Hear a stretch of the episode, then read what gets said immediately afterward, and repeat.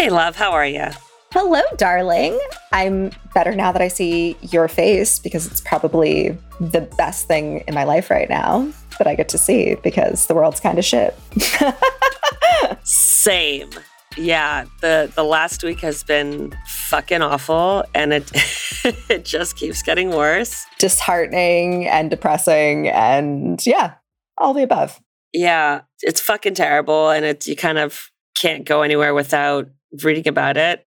But the thing is is that similarly with COVID, I know there was a lot of like podcasts and stuff that I used to listen to that I stopped listening to because all they did was talk about COVID and I I know, like I'm I'm living here and I'm, I'm living in reality, and and I I use I see my podcast, you know, certain podcasts as an escape and as entertainment, and I think that that's Amy and I've made a decision to make this like a safe space to be able to escape to when everything is going to shit. So we're not really going to get into all that, but it's fucking terrible and it's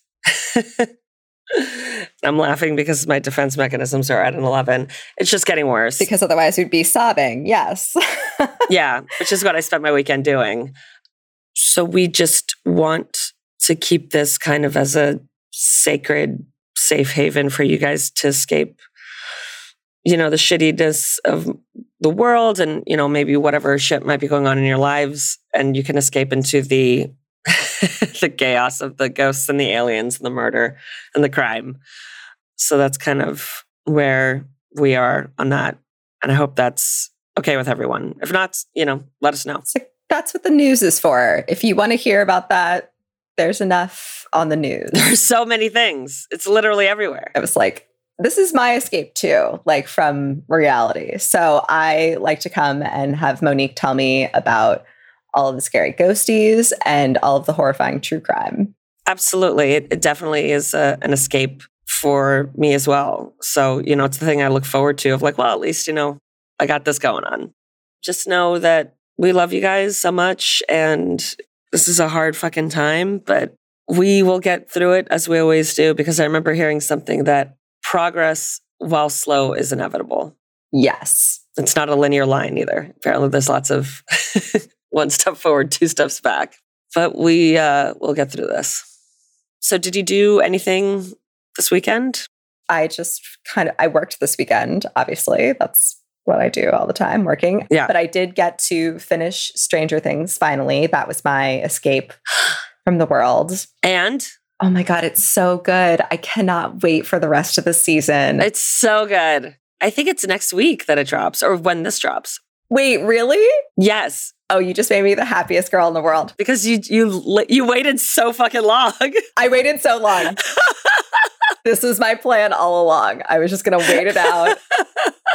That's my favorite. My favorite is actually when I discover uh, a book series and it's like when the last book comes out or like the last book's coming out like next month and I just have like seven books of a series to read and like look forward to it. And then I'm like, I didn't have to do any of the waiting or any of the pain. like that was amazing. Brett Gelman, who plays Murray, is my favorite character. I love him so fucking much. I can't handle it. I literally can't handle it. It's like the NoHo Hank effect where like he steals every scene he's in. Absolutely. Yes. He literally steals every scene he's in. He's so phenomenal. His like I'm a black belt, but I've never actually had to fight anybody. And then he turns into like the biggest badass. Like I am just uh I'm so enamored. It was like so so wonderful to see him in that show. Yeah, it's just so great. It's such a great show and I just love it. I, I love all of it. it. I thought it was such a great season, or you know, oh my god, yes, eight tenths of a season because it's only two episodes that are dropping as the rest of it, which is kind of annoying. But you know, oh. I'll take what I can oh! get. Yeah. Okay. I don't know why in my head I was like, I'm getting eight more episodes. Like this greedy bitch. Well, because that would fucking make sense. I don't know. I'm not complaining. I'm happy that that it's here. So that's wonderful. Oh yeah. I'm so happy that I got to finish it. Fucking phenomenal. Can't wait. Uh, yeah. And that, of course, in episode four, which is like the big episode of the, the season, Christina had texted me and she was like, Are you watching Stranger Things? And I'm like, No, girl, I don't have fucking time to do anything. This is before I saw it. And she's like, Okay, in episode four, the, you're not going to breathe the last minute of the episode. And then you're going to listen to the song for like a week. I was like, okay. And then I remember watching the episode and holding my breath and then looking looking at the like timestamp and I was like, oh, this is the moment. This is like This is it. she called it. She called it. My my breath is bated. And yes. Ah. Christina knew. She knew. I mean, she knows what time it is. Fuck yeah. Have you seen the trailer for the the next part? No, I kind of wanted to keep myself it, like in the dark. So it'd be, all be a surprise to me. Should I watch the trailer? Sure. I mean, it, there's nothing of note that is revealed in the trailer. It just looks awesome, and it has Kate Bush's song in it. Okay. I love that. I have no complaints about that. Yeah. Did you watch anything this week that I need to get on or what? No, I kind of couldn't. I didn't have the like mental bandwidth to do anything new, so I just rewatched Bo Burnham's Inside. so good. And I found out four weeks ago he released an hour of outtakes. Yeah. I was going to say, did you, yeah. Did you know? I haven't watched it yet, but I did know that that, come out, that came out. I haven't seen it, and I was like, I have to work, so I can't, I can't watch this now. But I'm very excited because all the reviews were like, it's if you think it's outtakes because they weren't as funny as what was in the special, like no, it's it's wonderful. Oh, I'm sure. I did see John Mulaney. That's right. You told me how was he? He's I enjoy him so thoroughly. It was good. It wasn't, in my opinion, the best of his specials.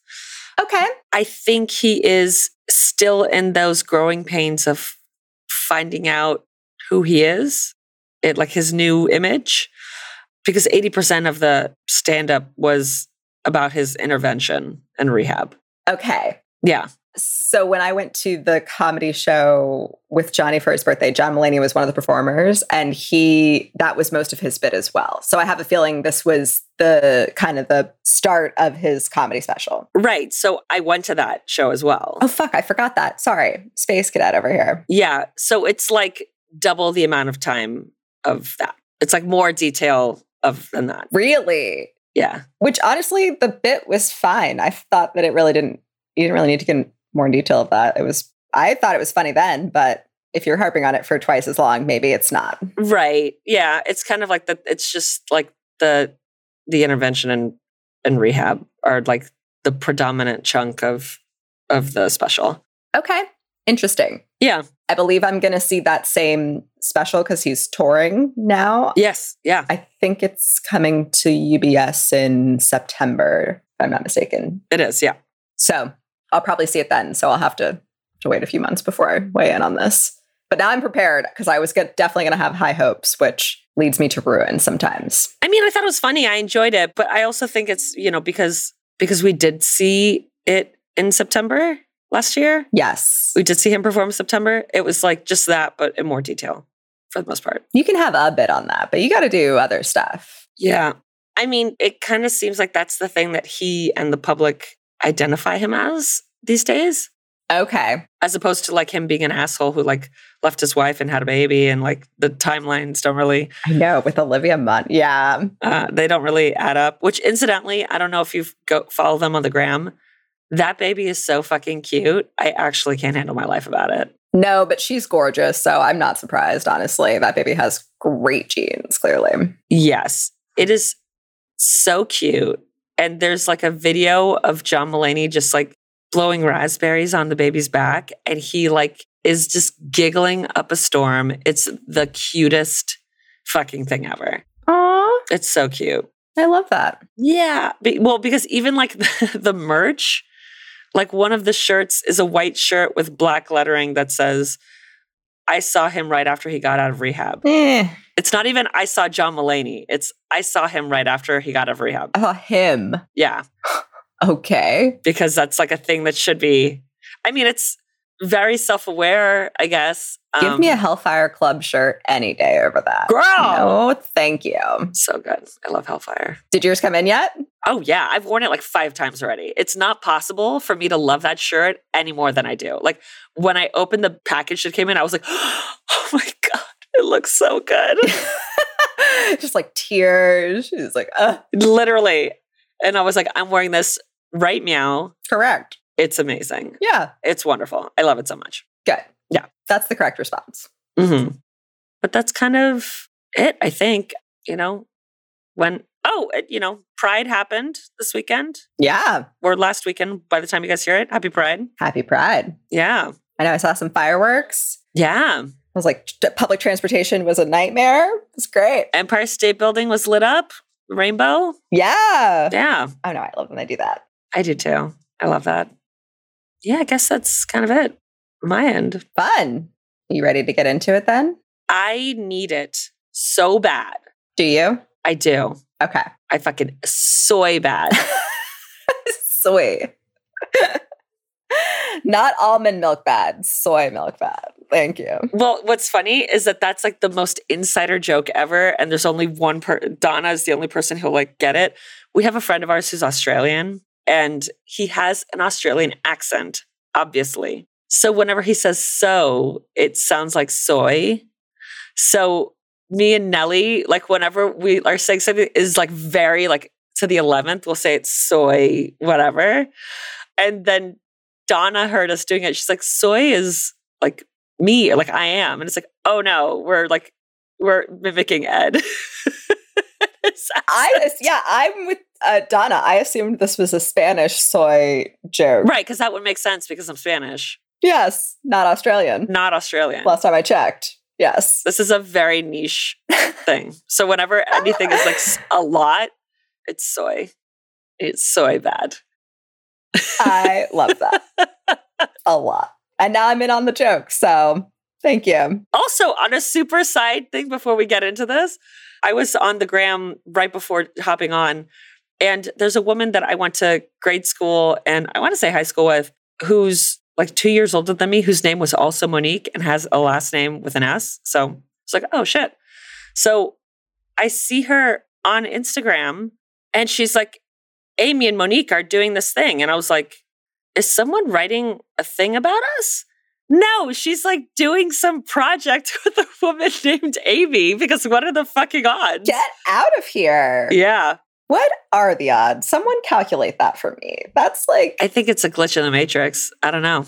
girl, the simulation, like I said, is getting real fucking weird. They need to like delete some code or some shit. What I don't know what's going on, but somebody needs to fix the virus that's infecting this machine. Thank you. For sure. That'd be great. If anyone could get on it molto pronto, thanks. Yeah, aliens, get on that. You're fucking it up real bad. Real bad. I was like, I don't know who you have at the controls right now, but they're doing a shit job. They need to be fired and or like demoted. Literally. They're dropping the fucking ball. They're out to lunch. Yeah. What the fuck? He's got it on autopilot. He's got his dog like walking on the keys. It's a nightmare. but yeah, I just I had to share that because it was so fucking random and like literally what are the odds? Don't think you can imitate and compare with the original dynamic duo, Monique and Amy. Come oh, on. Oh, they're definitely not. It's something like wildly different. It's like a hippy dippy, like yoga self help like retreat or something, which I'm totally here for. You know, I'm all like very woo woo and self helpy. I was gonna be like, boo, murders and ghosts. Can't we all just get along, guys? Do yoga and the murders and ghosts. Ah, I'm okay with that. Yeah. So it was just so funny and random. That is very weird. Yeah. We're drawn together, Monique's and Amy's. Clearly, Yeah, we belong together. I'm not upset about it. Clearly, No. we belong together. Mariah, fuck yeah. Mm, girl. It's not quite obsessed, No. but nothing is. It's like, why are you so obsessed with me? Ah, I had a like flashback uh, playlist day the other day, and so many Mariah songs came on, and I was like, Fuck yeah. Am I living my best life? Yes. Am I belting Mariah in the shower? Yes. Yes, correct. I love that. All of that is correct. All right. All right, girl. You ready to get into it? I'm soy ready. Soy ready. I'm in on the joke. I love it. All right. So I started watching a new paranormal show this week, Mm. which was called Famously Afraid. Oh, Have you heard of this? no, but I'm color me intrigued with that title. Okay, girl, it's like celebrity ghost stories, but like all paranormal stuff. So they do like aliens, they do like Oh, shit. weird cryptid things, they do your normal ghost, the whole shebang. I'm so here for it. Girl, you fucking would be. First of all, actually, like pretty well done. It's mostly interviews, very minimal reenactments and B roll, just like kind of s- dispersed in there. Just a smattering. Yeah, just like a little sprinkle for flavor. Uh, so I watched like, I'm ashamed to admit, probably like five episodes. I think there's only one season. Yeah. okay. So I got a lot of stories. I'm going to give you two technically, Okay. But one of them is very, very short. So I'm just going to give you the little blurb for it because I loved it so much. Okay. I love it. And also, I felt like I couldn't do it because it's an alien story, and I did an alien story last week, and you know I don't like to. I don't Double like to yeah. put them back to back. Yep. Yeah. So, actor and comedian Hal Sparks. I love Hal Sparks. yes, I do too. He's so funny and he Also, haven't thought about him in like a decade. Girl, same. I completely forgot about him, and then I was like staring. I'm like, where the fuck do I know him from? And then I was like, oh my god, he was in Queer as Folk. And then I looked it up, and I was like, oh my god, I remember his comedy special Charmageddon back in the day. Mm-hmm. I was like, dude, it's been forever. There was also a thing in the early to mid aughts Oh, of like celebrities doing magic. And Hal Sparks was definitely like the main dude. totally right. I totally forgot he did magic, Yeah. but you're so right. Yep. Yep. And of course I watched it because I love magic. Of course. and you love Hal Sparks. Like, what's not to love? I know.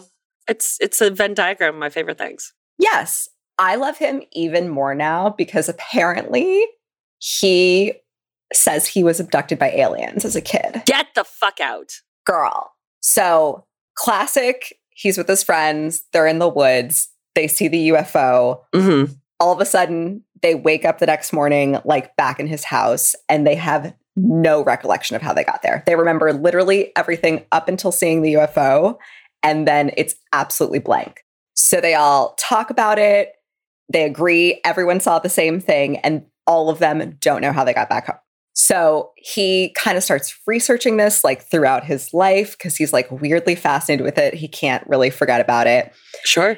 he's writing this script at the time about alien abductions and he's like co-writing it with somebody so he's doing a lot of extra research and he goes home for thanksgiving and he's never talked about this with his family like never brought it up to anybody like very hush hush about the whole thing Mm-hmm.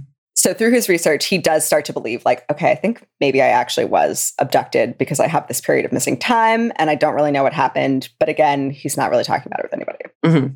So he's writing the script, and this is when he's like doing kind of well in Hollywood. He goes home for Thanksgiving holiday, Mm-hmm. and his grandmother's like, Oh, like, what are you working on? Like, what are you doing out in LA? So he's like, Oh, I'm working on this script. It's about alien abductions and UFOs and stuff. Right. And she's like, Oh, we could never talk about that with your grandfather.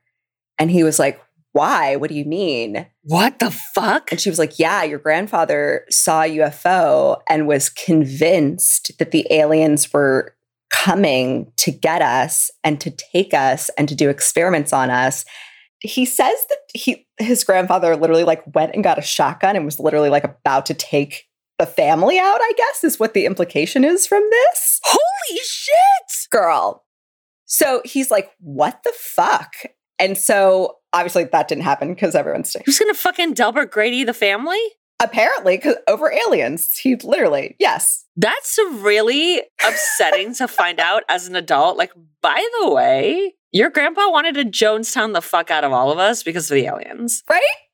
At thanksgiving. Just fyi like obviously i talked him out of it.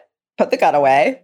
But yeah fyi so then she admits that she's seen the ufo and that his uncle his great uncle had also seen a ufo so he gets really freaked out because in his research he read that it like follows your family that it's typically like a family thing where they're tracking you and he's thinking oh my god like this literally runs in my family like it's been my grandfather and my grandmother and my great uncle and it's everyone Yeah. so after Thanksgiving, he goes back to LA. He's like with his writing partner or whatever, and they're kind of stuck. They can't get to the end of the script. They don't know what the ending should be. So the guy's like, go to the bookstore and do some more research. And Hal's like, I've been a million times. Like, I've read all the books they have there. Like, Right. I'm not going to find anything I don't really need to go back. And the guy's like, just, just go, just try. And he's like, okay, whatever. Goes back to this bookstore and he's like, I've been to this bookstore so many times before this. And he's like, this book was never there before. Mm-hmm. He's like, suddenly I find this book called The Keepers, which the like subtitle of this is an alien message for the human race. And when he looks down, the author of the book is Jim Sparks, which he's Hal Sparks. So he gets super freaked out and is like, oh, okay, like this is a sign Yeah. that yes, this 100% happened to me. It happened to my family. And this like literally runs in my family.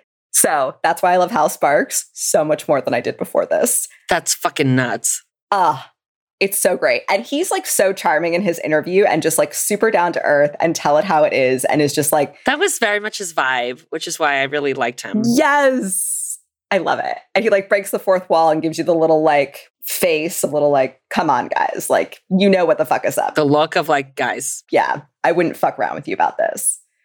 So yeah, Hal Sparks got abducted by aliens when he was a kid. Spoiler. that's fucking wild. I know. I know. I was really into the show. It sucked me in. I, I can tell. Big time. Big time. All right. So that was your little that was your little amuse Our amuse-bouche? Yes, your little hors d'oeuvre. Psychic sisters, baby.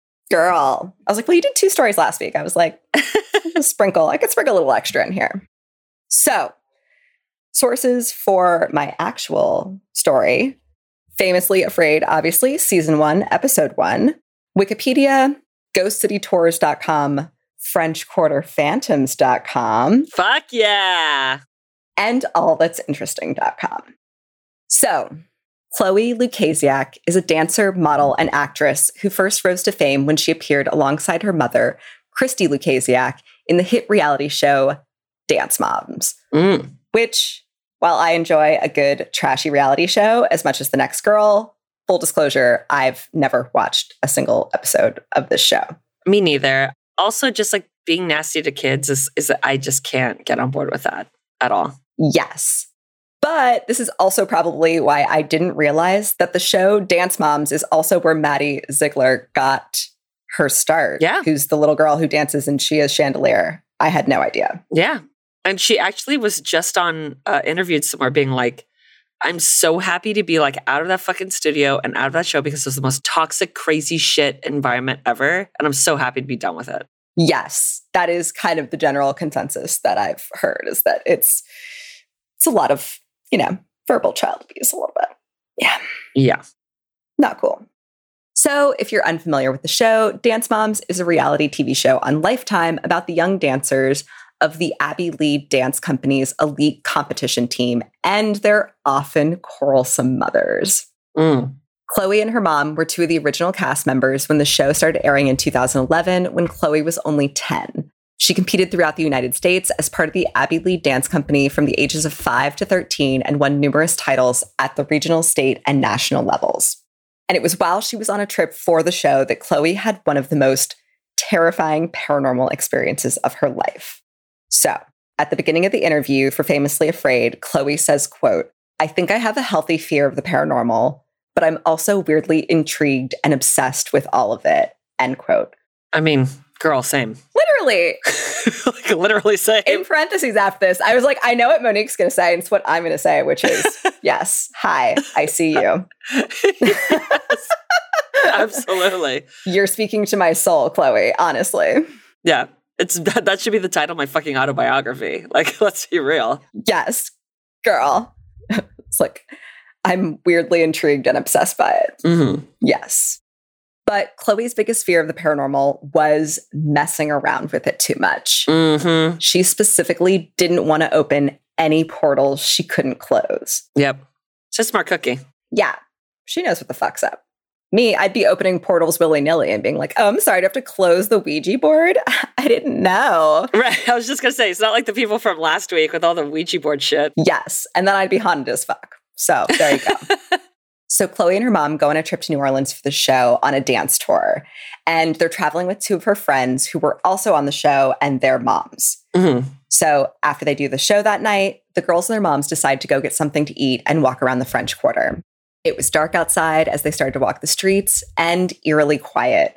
Chloe described it as creepy and, quote, a perfect horror movie setup, end quote. Mm, I was like, which we've all had those moments when I'm like yeah. walking around, I'm like, oh, great, this is where the murderer comes out. Cool. I'm getting murdered today. Yep, awesome.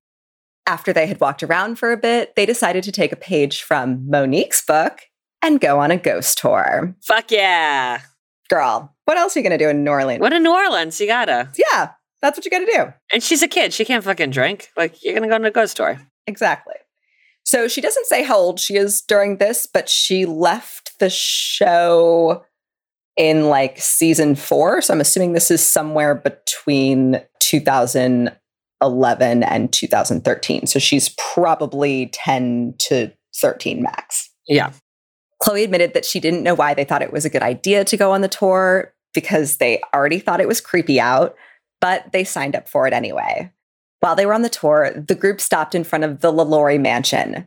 While you're probably familiar with it since you're a regular on the New Orleans ghost tour circuit, but for those of you who don't know, the LaLaurie mansion is known as one of the most haunted houses in New Orleans, and there have been reports of paranormal activity coming from the house for nearly 200 years. Another fun fact I learned Nicolas Cage bought the property at one point, he sure did. But he couldn't pay for it and it went into foreclosure. Allegedly, that's one of the things, the like curses of the house is that people I, that you're probably going to get into. They can't afford it. And then, no, I don't really go into that part, but I'm so I'm glad you brought that up.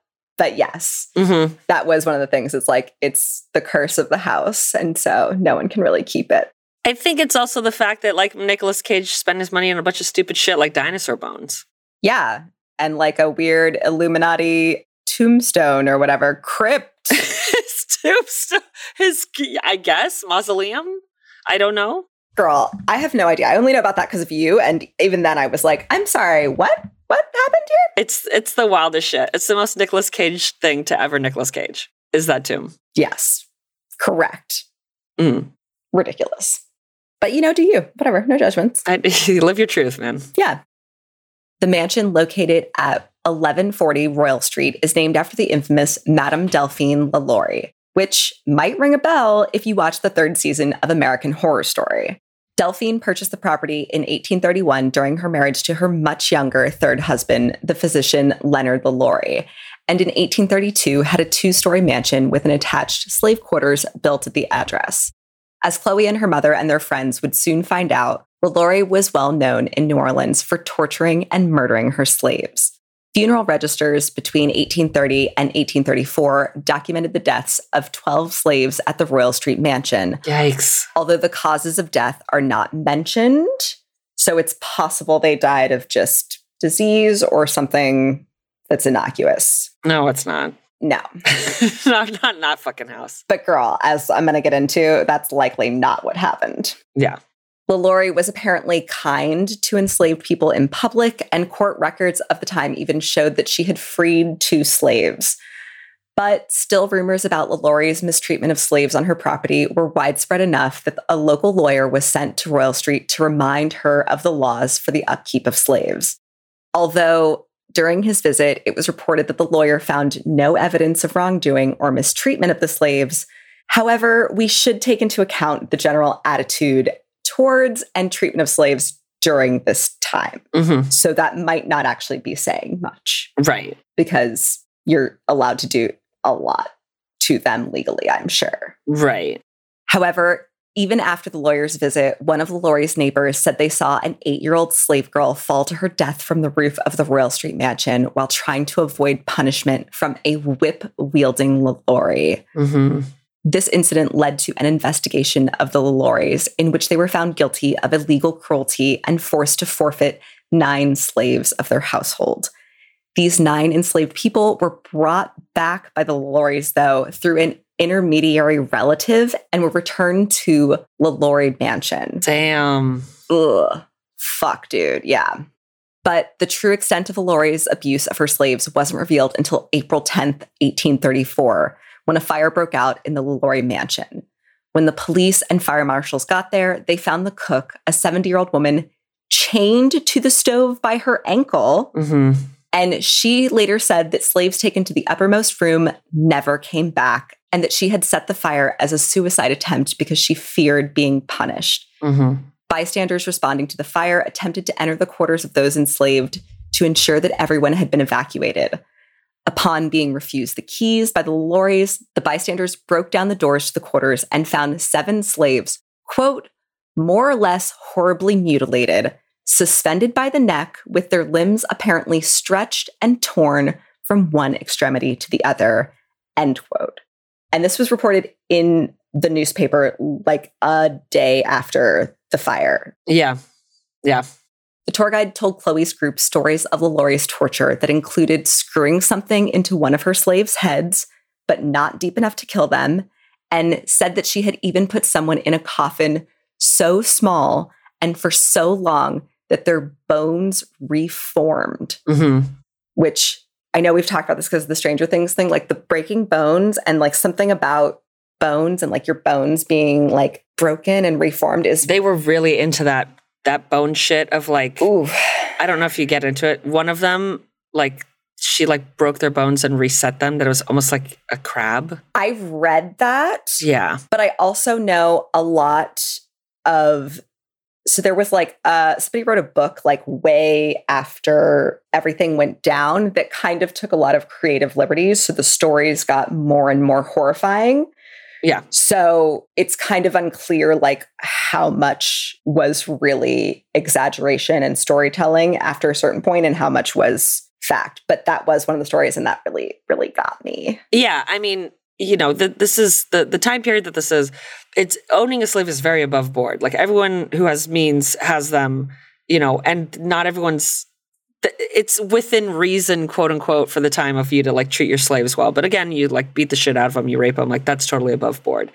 But the shit that these people saw in like that attic or whatever was so fucked up that the other slave owners in New Orleans Yes. ran these people out of town essentially. They're like, what the fuck is this? Yes. So, you know, and I don't know if it's like a crazy, like Dr. Mengele, like Nazi experiment, like crazy type of shit like that, but it was enough that all of the other slave owners were like, I'm sorry, what the fuck are you doing? Yeah. That's over the top. Yeah, exactly. Yeah. Like we're beating them and, you know, doing whatever we want, but like we're not going that far. Yeah. And and it's like enough that there was just public outrage from everyone that these people had to hightail it the fuck out of there. Yes. Because they're like, oh, I mean, we're gonna murder you, obviously, because like what like what the fuck are you doing? Yes. Like a mob burned, like tried to burn the house down after the fact and they had to rebuild a bunch of it. Mhm. And yeah, she literally had to flee the States to Europe and she lived out like the rest of her life in Europe because She got away with it. she got away with it. No justice. Nope. I was like, she was fine after that. Yep. But trash, trash person. I mean, goes without saying. Yes, correct. So as Chloe was listening to these stories, she started to get really freaked out. Mhm. She said, quote, the whole experience was very sickening. It made me sick to my stomach. I got really weird feelings, end quote. And her mom, Christi, said that being there felt like a weight pressing down on her chest and she couldn't breathe. Mm. So I can't tell if they went inside the mansion. No, you don't. I know they don't allow people in now and they haven't since 2013, but since this may have taken place before 2013, Mm. perhaps they did go inside. The reenactment shows them going inside, but my gut feeling is that they didn't. They were outside Yeah. still. Okay. Noted.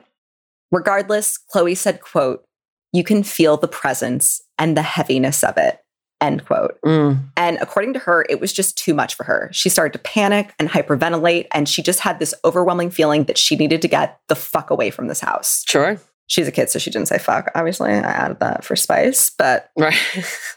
but she meant fuck. but she meant fuck. yeah, Yeah. absolutely. Fuck is the spice of life, Amy. Thank you. Thank you. Thank you.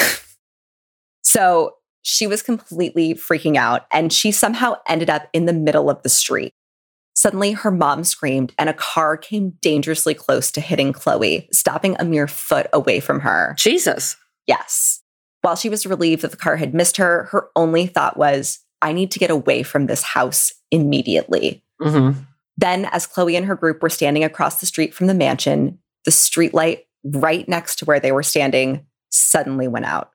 None of the other lights on the street had gone out, and Chloe said she knew this was not just coincidence and knew it had something to do with the energy or the spirits of the house. Before they left the Lori mansion, Chloe decided to take a photo of the front of the house. She didn't really know what had compelled her to take the photo, but she took several bursts of photos, which is when your phone, if you don't know, takes like 20 pictures all at once. Afterwards, the girls' moms decided to go to a cafe across the street. While they're sitting there, Chloe started looking through the photos she took. Her mom was watching her when suddenly Chloe stopped on one of the photos and went white as a sheet. In one of the photos Chloe had taken, there was a giant orb beside the door that wasn't in any of the other photos. And when she looked closer, she could see a male face in the window right above the front door. She said you couldn't see his lower body, just his face. And according to her, the man looked angry. Yes, you can't see Monique's face right now, but jaws dropped. Girl, All the chills. all the chills. Chloe said it looked like he was watching her from the house and that he was mad. To her, it was clearly a man's face. She said, quote, it felt like I was looking face to face with someone, end quote. Mm. She showed it to everyone else at the table, and they all agreed it was clearly a face looking out at them. She knows it sounds unbelievable, but said, quote, I saw it, and so did she, and so did everyone else that we were with, end quote. So everyone started freaking out about the photo, which again is the only photo in the burst with this orb and this face in the window. All the other ones look completely normal. Chloe's mom wanted her to send her the photo because it was so crazy she wanted to send it to everyone. But Chloe said something told her not to send it. To quote, not create a link for it to travel, end quote. This is like the fucking ring tape. Right? Girl. Also, I would have fucked up so bad Oh, same. because I would have immediately like group messaged that to fucking everybody in my address book. I would have been like, you would not believe the shit I saw. Like, look at this fucking shit. I've been like, guys, go on the Instagram and check out the fucking picture. I just posted this crazy ghost photo. You're like, welcome to my portal, bitches. Sorry. Girl, yes, correct. So she knew it sounded weird, but she decided to listen to her gut and she wouldn't send the photo to her mom. Mhm. She decided to just put her phone away and try not to think about it and said she didn't want to think about it because, frankly, it was really scaring her. Mhm. And she didn't know what to do and just felt this weird presence looming over her. So she just tries to put it all behind her and forget about it and enjoy the rest of her night. Mhm. Eventually, they went back to their hotel because they had an early flight the next morning. But Chloe said she couldn't sleep. Lying there in bed, she couldn't stop thinking about it and was terrified of what would happen if she were to fall asleep. Even though she was exhausted and wanted to go to sleep, she said her mind was too scared to fall asleep. She tried to snap herself out of it and convince herself that there was nothing to be scared of and that nothing was going to happen. She finally closed her eyes, but as soon as she did, she felt a presence around her. Mm-mm. Suddenly, there was a woman she had never seen before standing three feet in front of her. Get the fuck out. Girl, again, she's like, like 11 or 12 at this point, Uh-uh. would not be handling this well at all. No. No, not at all. The woman started screaming at her, and Chloe said, quote, I felt her screams everywhere, from behind me, in front of me, beside me, and I felt trapped, end quote. The woman screamed at Chloe, saying he's following you and watching you, and he's not going to leave you alone. And Chloe felt like she was suffocating, like everything was crowding around her. Chloe said she thought she was losing her mind. She was sweating profusely and breathing really hard. She finally got the courage to turn the light on, but when she turned back around, no one was there. Immediately, Chloe grabbed her phone and deleted the picture. To this day, she believes that the woman was trying to warn her, that she was trying to save her. Chloe said she thinks the picture opened up some sort of portal, and she believed the only way for her to get rid of the presence was to delete it. If he was watching her, then deleting the photo seemed like the safest option. Uh-huh. Quote, like the only thing I could do, end quote. Mm. Chloe didn't sleep for the rest of the night. She wasn't sure who the man was and never found out. All she knew was that he was angry. She thought he was most likely one of the former slaves that had been tortured and was still trapped in the mansion. Mm-hmm. After her experience, Chloe said, quote, it definitely made me believe 100% in spirits and ghosts, end quote. Mm. Although most people would love to have photographic proof of their paranormal encounters, Chloe said, quote, I don't know what would have happened if I hadn't deleted the photo, end quote. Mm. So, a little bit more history on LaLaurie Mansion. After the fire, the house was converted into an apartment complex, and a tenant there was murdered.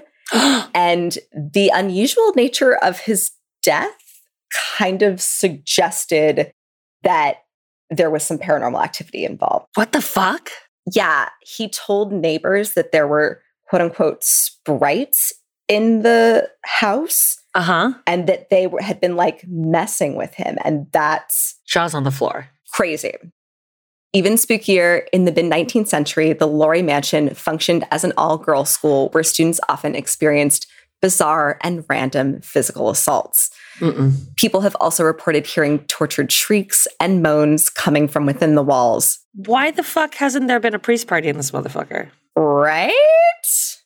I don't, they're not letting anybody inside anymore, I guess. They're just like, no. I mean, I heard that when I went this year, apparently, like some oil tycoon from Texas owns it and like goes down for like Halloween. It does like really grotesque uh, Halloween decorations out front to be very like, That's on brand. Yeah. That's morbid. yeah, All right. In the murder house in BD. I don't know. Do you? All right. Sure. Whatever floats your boat, dude. Mm. Other people have reported smelling burning flesh Oh, or that they hear chains dragging against the floor. oh, Others have said they've seen actual ghosts, including a large black man in chains and a white woman with glaring eyes. Today, the House of Horrors, known as the Laurie Mansion, remains an iconic New Orleans landmark.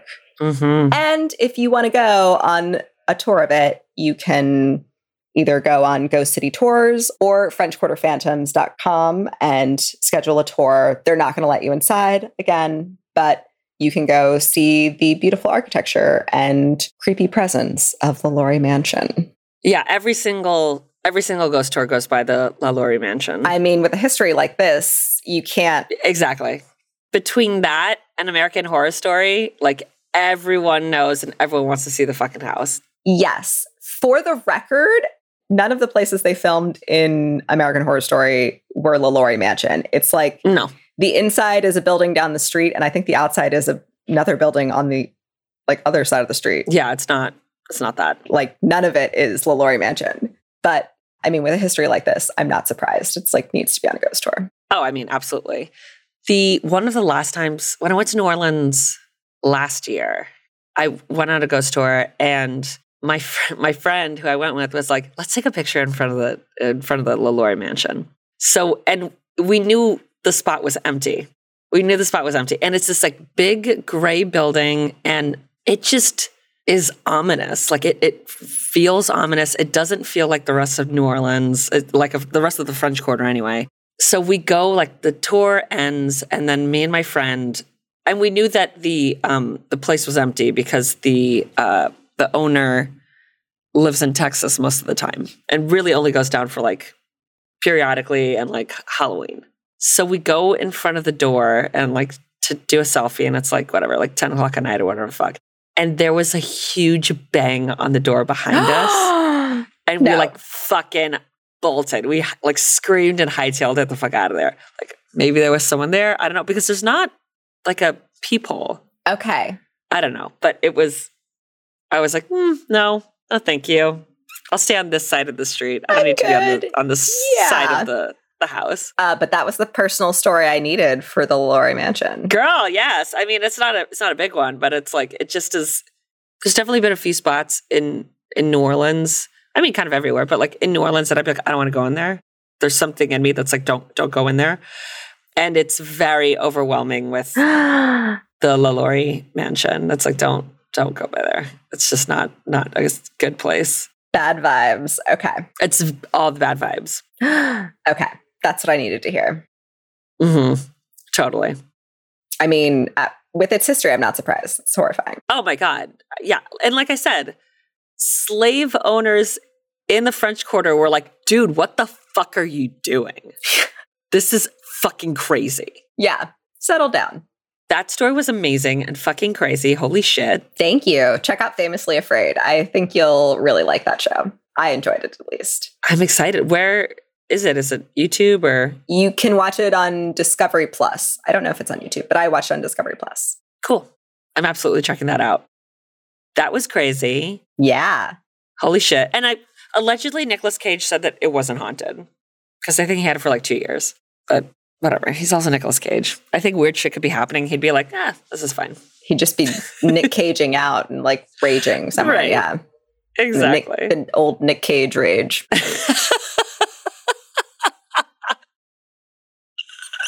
you know. Nick Cage rage. I love that so much. All right. Do you have some horrifying true crime for me today? Um, I got some true crime. Okay. I do have some true crime. So I dropped the ball, guys. I am Cuban and I'm late to everything. And the end of June snuck up on me that by the time this comes out, it's going to be July. But I did want to do a story for Pride Month, like I did last year. And the thing is, I I don't want to do a story about like this person was murdered because they were gay. Happy Pride. So, you know, That's respectful. That's, yes, understandable. yeah, I, I think that that's not a way to celebrate, for, you know, No. pride and queerness and, and the LGBTQIA plus community. I mean, like, they got murdered for being exactly who they were. So at the 11th hour, I remembered the story and I was like, great, I'm going to have it just in time for Pride weekend. But it turned out that Pride weekend just happened. So this is coming out in July. Sorry, I'm Cuban. I'm late for all the things, but it's well intentioned, if nothing else. It's all that matters. So, sources Reason.com, NPS.gov, History.com, NPR.org, NYCLGBTsites.org, WestsideSpirit.com, and the New York Times.com. After prohibition was repealed and alcohol was relegalized, state lawmakers created new agencies with the power to license the selling of liquor. In New York, the state liquor authority not only granted bars and restaurants the ability to sell liquor to customers, but also had the power to revoke the license of owners who, quote, suffer or permit their premises to become disorderly, end quote. What constituted disorderly behavior, you may ask? Well, according to police at the time, one man buying another man a drink or chatting him up in a flirtatious manner was enough grounds for an establishment to be charged with disorderly conduct in New York City. AKA, drinking in a bar while being gay was illegal. And every bar or restaurant could be raided or closed down for being quote unquote disorderly. What the fuck? Yep. Chill. First of all, relax. Fucking relax. With the rise of agencies like the SLA across the country, liquor license holders now had a potent legal incentive to shun LGBT clientele. It became almost impossible for queer people to freely express themselves and associate with one another in public. In 1939, the SLA shut down Gloria's Bar and Grill for, quote, permitting homosexuals, degenerates, and undesirable people to congregate on the premises, end quote with one SLA investigator saying Gloria's manager was, and this is a quote, a fag and a leader of that element, end quote. Also, you're trash, which doesn't need to be stated, but clearly, fuck you. Bitch. Yeah. Can you imagine that on the fucking, like, on the actual fucking paperwork that that's what you write? No. God. Get the fuck out of here. When the bar failed to comply with the SLA's order to get rid of all of its quote unquote degenerate patrons, Gloria's lost both its license and the ability to license the premises to other owners for one year. Gloria's sued the SLA, arguing that the authority didn't actually have the right to ban serving gay people as long as they were behaving in an orderly manner. Nevertheless, the bar lost in court and on appeal. Without any judicial check on its crackdowns over the next 25 years, the SLA closed hundreds of bars that catered to or merely tolerated gays and lesbians. As a result, the practice of refusing service to gay people or other people suspected of being gay in bars became common practice at the time. But the thing is, there weren't actually official laws in the books banning homosexuals from bars like Jim Crow laws in the South that forced racial segregation. because a person's sexual orientation couldn't be discerned as easily as a person's sex or race. The New York State Liquor Authority instead based requirements for service on what was deemed orderly conduct, quote unquote. And intimate encounters between two men were deemed disorderly, so gay men were often refused service at bars. The SLA regulations were one of the primary governmental mechanisms of oppression against the gay community because they precluded the right to free assembly. This was particularly important because bars were one of the few places where gay people could meet each other. In the 60s, police harassment of gay bars was a top concern of the queer community in New York, second only to entrapment. And Dick Leitsch, Craig Rodwell, and John Timmins were fucking over it and decided to challenge the New York State Liquor Authority. The three men belonged to the New York City chapter of the Mattachine Society, an early gay rights group and self proclaimed quote unquote homophile organization. So before Stonewall, most pro gay groups preferred the neutral word homophile to the term homosexual because, as you may recall from last year's Pride episode, homosexuality was defined as a mental disorder in the Diagnostic and Statisticals Manual of Mental Disorders by the American Psychiatric Association until 1973. The Mattachine Society was founded in LA in 1950 and was named for a fictional jester who told truths to the king no one else dared to say.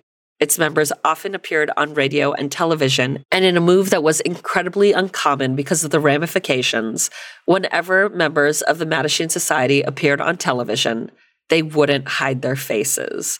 The society represented, quote, the homosexual point of view, end quote. They also advised gay men on how to navigate arrests and sexting operations, and the members always presented themselves as model citizens in suits and ties. Member Randy Wicker said, quote, it was our responsibility to make gay people look as respectable as possible, end quote. Inspired by the successful model of the civil rights movement's sit ins to desegregate the lunch counters of the South, Dick Leitsch, the leader of the New York chapter of the Mattachine Society, decided to stage a sip in with two other members, Craig Rodwell and John Timmins. Leitsch's plan involved the three men going to a bar, revealing to the bartender that he and his colleagues were homosexuals, and then being denied service. Once that happened, the Mattachine Society, with the support of the American Civil Liberties Union in New York, could move forward with action against the state liquor authority. So on April 21st, 1966, the day of their planned sip-in, the activists invited four newspaper reporters, including Thomas A. Johnson of the New York Times, to capture the demonstration. The plan was to convene at noon at Village Hall, a Ukrainian American bar on St. Mark's Place that had the very barftastic sign, quote, if you are gay, please stay away, end quote, hanging in its window, which, whatever, go fuck yourself. Ew, no. Literally. So Dick thought that it was the perfect spot to stage his sip in. However, Dick said, quote, being gay, we got there late. end quote all the feels. I'm like, girl, I feel so seen. Um, I'm perpetually late. Yes, correct. Yes. Monique knows this very well. I mean, same. In the 10 minutes the reporters were waiting for the men to show up, the New York Times reporter interviewed the manager of Village Hall and asked him what he thought about the gay demonstration. And the manager was like, Excuse me, what? And promptly shut down the bar for the day before the men could make it. So the men moved across the street to the Dom, a club that by night hosted concerts by the Velvet Underground. It had a sign just as unwelcoming as the one at the Ukrainian spot, but the Dom was also closed. The men thought on their feet and headed to a place that was never closed, the Howard Johnsons on 8th Street and Avenue of the Americas. Dick said, quote, Gay people used to go there after hours, and in the men's room downstairs, they'd have a little sex. End quote. Just a little, just like a smidge. Just a little bit. It's fine. I get it. Just a little, enough for you to know that it was happening. Be like, hi, what's up? The men sat in a corner booth, and when the waitress arrived at the table to take their order, the activist handed the waitress a statement that read, quote, We are homosexuals. We believe that a place of public accommodation has an obligation to serve an orderly person, and that we are entitled to service so long as we're orderly. End quote. The flustered waitress called over the manager and showed him the note. The manager in turn said, quote, Why shouldn't they be served a drink? They look like perfect gentlemen to me. End quote. Thank you. Yes. Correct response. Thank you. Correct. Not just that. And the manager ordered the waitress bring the men drinks on the house, which, correct. Yes. I like this guy. Okay. Hojo's. Love it. In one of the articles written about the day, the Hojo's manager was quoted as saying, quote, I don't think the government has any right to question a man's sex life, end quote, because they fucking don't. Correct. Yes. Thank you. While this was great that the men were being served and were being treated with respect, Dick started to panic a little. The whole point of this demonstration was to show that bars disc- discriminated against gay patrons. He's like, this is going too well. Yeah. this is like, guys, it's like the one fucking day that we're being treated nice. They're actually not doing what we want. Yeah. discriminated against gay patrons, not because of their disorderly conduct, quote unquote, but because they were gay. Dick said, quote, we thought, what do we do now? What if no one refuses us? End quote. So the men moved on to the mafia owned tiki bar, the Waikiki. Again, the men handed over their statement that they were homosexuals and they didn't mean any trouble, just wanted service. And again, the bar's manager was brought over and the amused manager told them, quote, How do I know you're homosexuals? Give these guys a drink on us. End quote. You're like, I mean, we handed you a note that said it, but like, okay, yeah. but also, thank you for the drink. I appreciate it. Thank you. Thank you for the drink. At this point, John Timmins told the other men, quote, I'm starting to feel drunk. We better get this done already. End quote. It was like, best like peaceful protest ever. It was like, I'm like wasted. I don't know that we've accomplished anything, but like I'm here for it. I didn't pay for a single fucking drink and I'm wasted. And everyone is treating us with the utmost respect. that sounds lovely, actually. Yeah. Right? Desperate, the group headed to Julius's on 159 West 10th Street and Waverly Place, where they were met by Randy Wicker, who was joining them for the sip in. The building that houses Julius's dates back to 1826 and has been a bar since 1864. Randy described it as, quote, a rather dull neighborhood place, which was about three quarters gay. I called it a closet queen bar, end quote. And here's the thing the men knew that Julius's had to refuse them service. The bar had recently been raided, and the night before, a man who had been served there had later been entrapped by an officer for, quote, gay activity, end quote, meaning that the bar was in jeopardy of losing its liquor license. As they entered, the men clocked a sign behind the bar that read, quote, patrons must face the bar while drinking, end quote, which was a directive to curb gay patrons from cruising. Like, ugh, this is so fucking ridiculous and obnoxious. I actually can't even handle it. Also, sometimes I like to people watch. Like, don't Yes, exactly. control me. Don't, yeah. I'm paying you money. No, what's the fucking issue? And I'm not starting shit. What's the issue? Why do I have to stare at the wall of liquor behind the bar? I know, God. Get some entertainment? Son of a bitch. Dick Leitsch recalled, quote, When we walked in, the bartender put glasses in front of us, and we told him that we were gay and we intended to remain orderly. We just wanted service. And he said, Hey, you're gay. I can't serve you. And he put his hands over the top of the glass, which made wonderful photographs.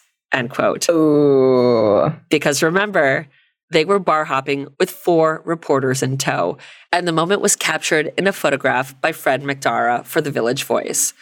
This resulted in unprecedented coverage of LGBTQ activism and civil rights. The next day, the New York Times ran the article about the event with the headline, quote, Three Deviants Invite Exclusion by Bars, end quote, which, Jesus fucking Christ, New York Times. Yeah. Hyper, uh, hyperbolic much? Come on. Like, look at your life, look at your choices. Ew. Disappointed, first of all. I mean, obviously. Yes. Two weeks later, a far more sympathetic piece appeared in The Voice. The publicity prompted a response from Donald S. Hostetter, the chairman of the New York State Liquor Authority, who denied that his organization ever threatened the liquor licenses of bars that serve gays. Of course not. Right, of course, that's not, we never did that.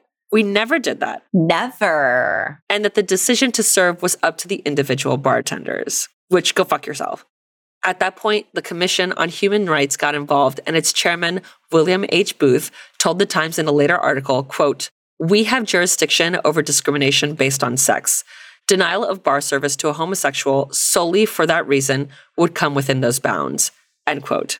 The reaction by the state liquor authority and the newly empowered New York State City Commission on Human Rights resulted in a change in policy and the birth of a more open gay bar culture. What that meant, of course, was that you could be gay and drink in a bar as long as you weren't super gay about it, aka no flirting, kissing, cruising, etc. You definitely had to be closeted while drinking in bars for the most part, but like if a bartender clocked that you were gay, they couldn't refuse you service. I just want to get a fucking drink and be myself. Like, is what's the fucking problem? Can I just get a fucking vodka sod in this motherfucker? What the fuck? Just being really not cool right now, for the record. Yes. Scholars of gay history consider the Sip-in at Julius's a key event leading to the growth of legitimate gay bars and the development of the bar as the central social space for urban gay men and lesbians. In New Jersey, the Mattachine Society decided to sue bars that refused service to gay people. And in 1967, the state's Supreme Court ruled that, quote, well behaved homosexuals, end quote, could not be denied service. The ruling went on to say, quote, in our culture, homosexuals are indeed unfortunates, which go fuck yourself, Supreme Court. That's kind of the uh, that's kind of the theme of the week. But their status does not make them criminals or outlaws, end quote.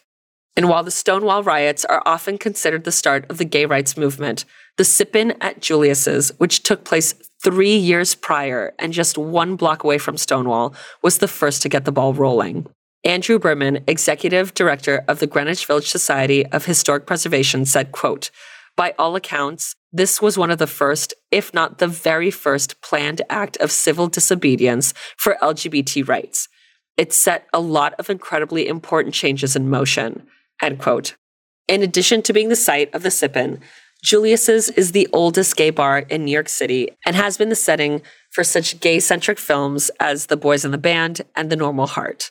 In December 2015, Julius's was included in the New York State Register of Historic Places, and in April 2016, Julius's was added to the National Register of Historic Places. On April 21st of this year, 56 years to the day, the men of the Mattachine Society staged their sip-in. People gathered at Julius's on West 10th Street to celebrate the bar and its history as a permanent plaque was installed to enshrine its contribution to gay civil rights. Andrew Berman said, quote, what we're doing is we're helping people understand that the process of getting to where we are today was a long and slow one that took a lot of bravery, a lot of perseverance, and a lot of forward thinking by a lot of people, not all of whom are that well remembered today, but they should be. End quote. That gave me chills. Mm-hmm. I love that. And at the event where the plaque was was put on Julius's, Randy Wicker, who is the last surviving member of the Mattachine Society, got up and spoke to the crowd. And he said, quote, so there are two reasons that Julius's is my favorite bar.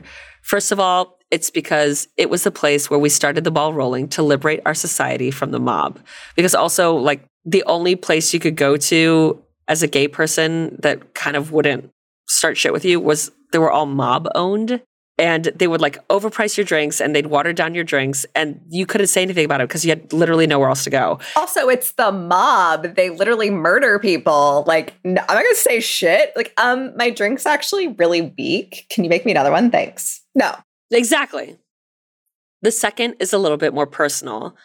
And Randy pulled out a New York Times clipping that was encased in plastic and he said, quote, I got my picture two times on the obituary page of the New York Times, and I'm still here at 84 years old to tell you about it. What? And I don't even know what the fuck that situation is. That's literally insane.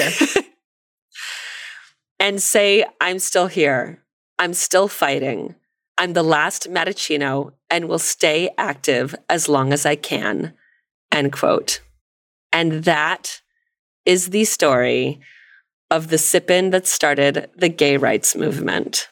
I loved that story so much. Yeah. I that actually kind of gave me chills. Mm-hmm. I loved I loved that. I actually I knew of that, but I didn't really know all of the details. So I appreciate that story. Absolutely. And I feel like we needed something a little bit hopeful and uplifting after this week. Yes. I'm glad that wasn't gruesome like assault and murder story. I really appreciate that.